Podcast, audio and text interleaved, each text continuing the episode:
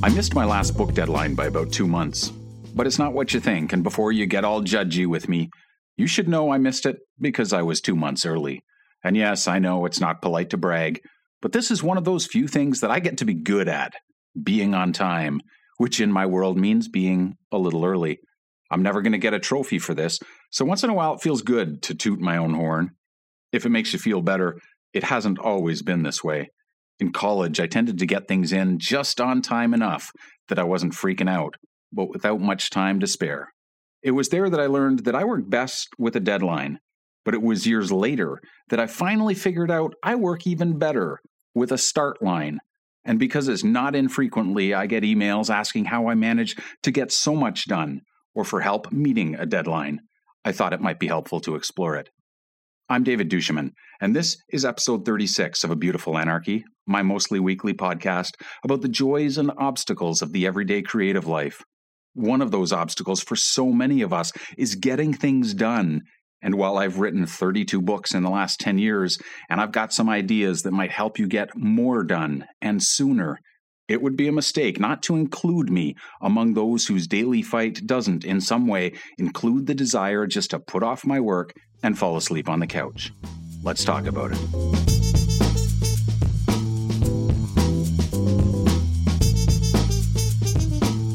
I know I'm not the only one that finds deadlines a bit of a mixed bag when it comes to motivation.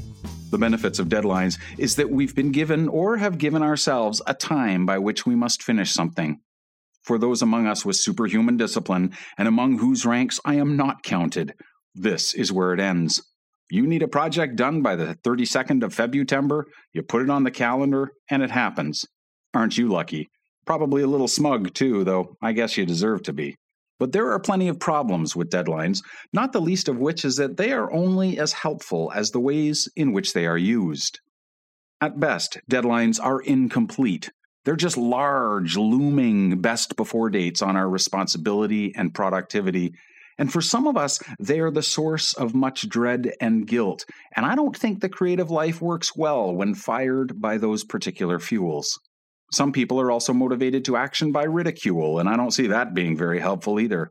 So I've got some thoughts on deadlines, and while this episode might be among the least poetic of the things I've spoken about in our weekly times together, I'm hoping the practicality will serve you well you're not the only one that finds it hard to get things done. The first thought I had when brainstorming this episode was the idea that a deadline is a tool, and tools are only as useful as the ways in which we use them. And one of the problems with deadlines is we don't use them at all. We simply meet them or we don't. We don't wield them in service of our goals so much as just letting them hang over our heads and reminding us of the progress that we are not making. And while I know there are people who will say deadlines exert upon them a certain amount of positive pressure to get things done, even if it's in the final hours before cramming it all in, I wonder how many of those people waste their weeks and months leading up to those deadlines with avoidance tactics and other ways of escaping the inevitable. It might just be me, and I'm sorry if this sounds judgy on my part, but if you can get something done in the day before the deadline, Imagine how much better you could do if you didn't drag your feet. Imagine how much more you could do. And if you are that kind of person, I want to suggest you consider Parkinson's Law, which suggests that work efforts will expand to fill the time that you give them.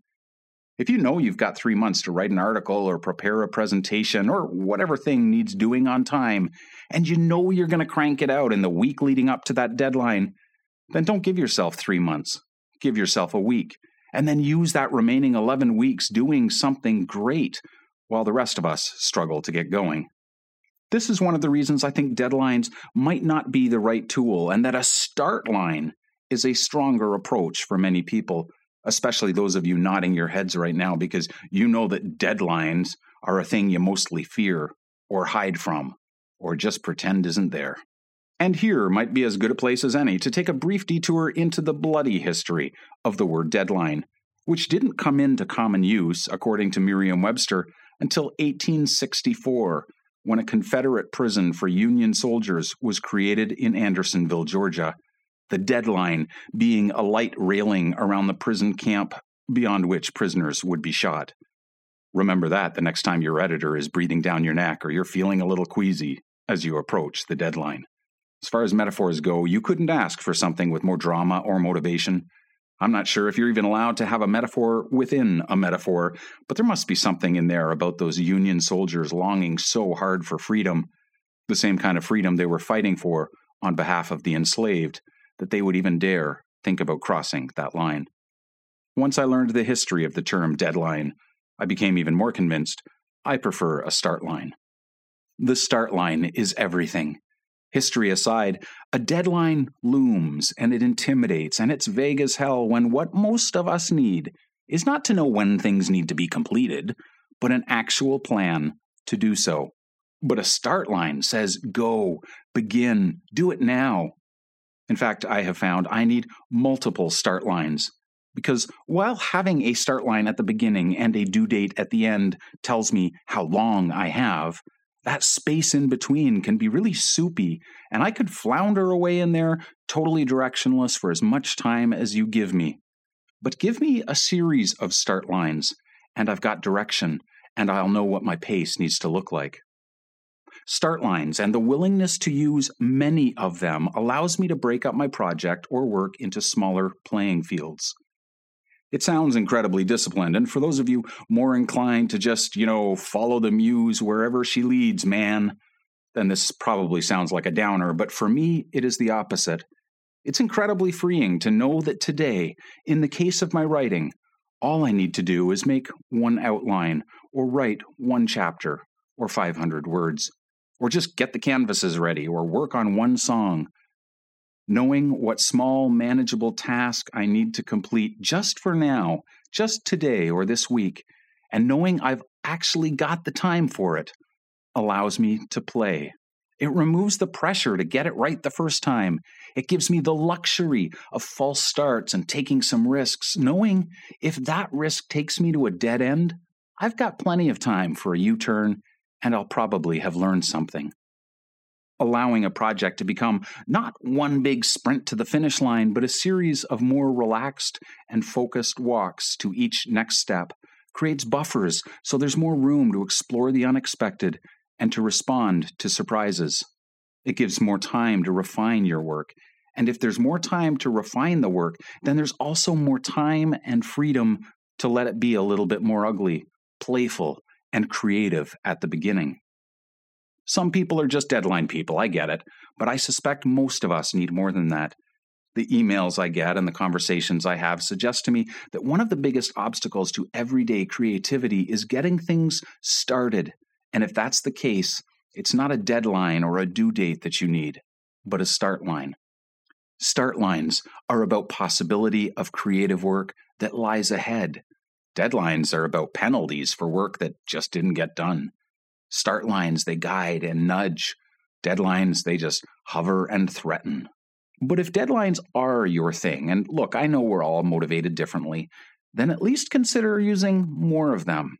Hey, you like deadlines? I'll give you deadlines. Right now, I'm building a new course for photographers, and my calendar has about a dozen different start lines on it and a dozen smaller due dates for each of those smaller steps once started. I know exactly what I'm doing and when, and there are buffers aplenty built in, so none of it overwhelms me. How do I know all this? In my world, if it's not on the calendar, it doesn't exist. And my first start line, with a corresponding due date, was at the very beginning when I tasked myself with creating a production schedule. That was the first start making a plan. I know the more capital C creatives out there just winced and rolled their eyes as if creativity can be scheduled, as if the muse just shows up when she's told, or doesn't she? Could it be that this reluctance to get serious and more disciplined about how you use your time in creative efforts is exactly the reason you're bumping up against that deadline in the first place? Could it be that the very long velvet leash on which you have placed your muse is just another artsy sounding excuse not to put your ass in the chair or wherever it is you do your work and get going? My experience is that, in fact, the muse performs like a champion athlete when you put her on a schedule. She gets warmed up faster and into flow faster. And because she's got the freedom of not having to do it all in one go, she can do it better with more risk and creativity and in smaller pieces. It was once suggested to me that it's called artwork, not art fucking around. This is one reason so many incredibly productive and creative people work so well with a routine or a ritual. They make it a habit. They don't give themselves the luxury of excuses. And if there's some question about the muse showing up, there is no question about them showing up themselves and putting skin in the game every day, which is probably why they're as creative as they are. They have learned that the muse shows up when they do because the muse is them. Ritual makes the start automatic. Ritual removes the fog created when you give yourself the so called freedom to decide on a day to day basis whether or not you'll show up and do the work. It takes the emotion out of the decision. If I only wrote when I felt like it, or when I felt good about things, or had exciting ideas ready to go, I'd still be working on my first book. Maybe, you know, if I get around to it. My own ritual and routine puts the muse on notice. And yes, I have production schedules and they don't sound sexy. Hell, they don't even feel sexy. But you know what does feel sexy? Getting to the end of my work every day and knowing I got today's work done and it's good, or it might be. And knowing that I'll be ready tomorrow to get the work done for tomorrow. And when it's going well, sometimes more than that, being done my work and not having it hang over my head, playing the guilt game. That feels sexy. Seeing my books finished and on a bookstore shelf, there is a lifetime of sexy in that. It's not always easy. The work doesn't always go well. Sometimes the schedule, with all its start lines and due dates, is a challenge. But that's not a reason not to do it. In fact, it's an even better reason to embrace it all the more. Challenge is a necessary condition for flow to occur. And if you're not keen on either deadlines or start lines, then look at this as a challenge. The challenge to begin your work even though conditions aren't perfect. The challenge to get the first version of your work done by the end of this week. The challenge to focus on this and nothing else for today. Reframe it if you have to. A schedule that feels like an obligation doesn't work for me. But see it as a challenge? That works for me. It fires me up and gets me going. You've got to find what works for you. Maybe that's some form of accountability. I know a lot of people, especially those who worked for someone else for many years, and now find themselves working at home without that structure or the accountability of someone who expects more from them. New freelancers and work at homers find that hard. If you need accountability, then make it happen. Give your buddy a thousand bucks and tell them to pay you a hundred dollars for each micro deadline you hit and to pocket 150 for each one you miss. Promise yourself a reward or find someone to impose a penalty. I don't know what works for you, but I bet you do, or you can figure it out. I have one more idea, and this one's not really practical, but it's a question that probably needs to be asked. Do you really not enjoy your creative work enough that it is this hard to get it done? Could it be that this superhuman struggle just to get things done is a sign that you're either doing the wrong thing or doing the right thing half heartedly or for the wrong reasons. One of the conditions of flow, according to Mihaly Csikszentmihalyi, who first recognized and gave flow its name, is that it occurs when we do something for the pleasure of doing it. He calls these flow experiences autotelic, which means they're an end to themselves and are intrinsically rewarding. When we write so that we can be writing, or play music just to play the music, or code a video game just because we love doing that thing and not because we must. There is the possibility of flow, and it is in flow that our best work is done. What does that mean? It means you need to ask yourself whether you really love writing children's books or just the idea of being a children's book author. They're different. Do you love writing songs, or do you do it because you want to have written songs? There's no reason it can't be both, and for everything we do, there are probably plenty of reasons we do them, including the more mundane need just to put food on the table. But when you do it for its own sake, you open yourself to flow more reliably. And I think it begs asking for every one of us why is it so damn hard to start or finish this thing? And is there a way I could make it easier? That might mean digging a little and looking at some of your fears. It might mean becoming more attuned to the voices you listen to so you can better respond to them. It might mean taking some of the pressure off. Frankly, I think the need to post every damn thing we do to social media only inflames the instinct to compare ourselves with others, and that'll kill your joy every time. And yes, it could be that you just don't love the thing you do the way you once did, and it's probably worth exploring that and finding a way to bring the joy back. Maybe you're bored and you need to challenge yourself or head in a new direction. Maybe you need to learn some new skills so you can meet the need for greater challenge. And it might all just be as simple as it often is for me, and that means putting my lazy ass in the chair on a schedule that doesn't overwhelm me is made of clear and bite sized pieces marked out with start lines and due dates, and getting to work. Because I do love the work. More than ever, I love it. But I'll take all the help I can get to keep me doing it with focus, challenge, and the freedom that comes from flow. If these ideas resonate with you and you find yourself taking notes or nodding your head or wondering if I've been reading your mail, it's because you're not the only one that struggles with getting started or getting finished once you have. I was thinking of you as I was writing my latest book, Start Ugly The Unexpected Path to Everyday Creativity, because we're not so different, you and I, and if I can help you experience more starts, you'll get to more finished work and better finished work. You can find Start Ugly at startuglybook.com along with The Problem with Muses, which is basically the book version of 28 of the first episodes of A Beautiful Anarchy, made into a book so you could experience these ideas and stories without headphones or attached to a device.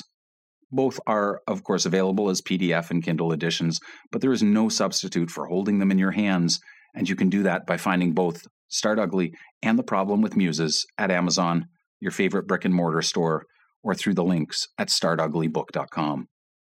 Thank you so much for joining me. If you're only just discovering a beautiful anarchy, I post new episodes three out of every four weeks, but there's no reason you should take a break on those fourth weeks.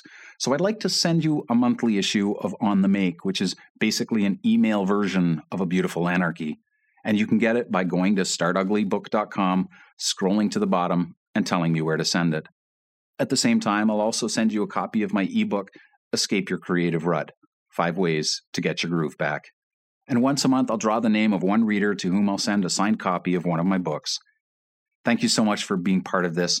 You're one of the reasons I get out of bed in the morning, and I don't take you for granted. We'll talk soon. Until then, go make something beautiful.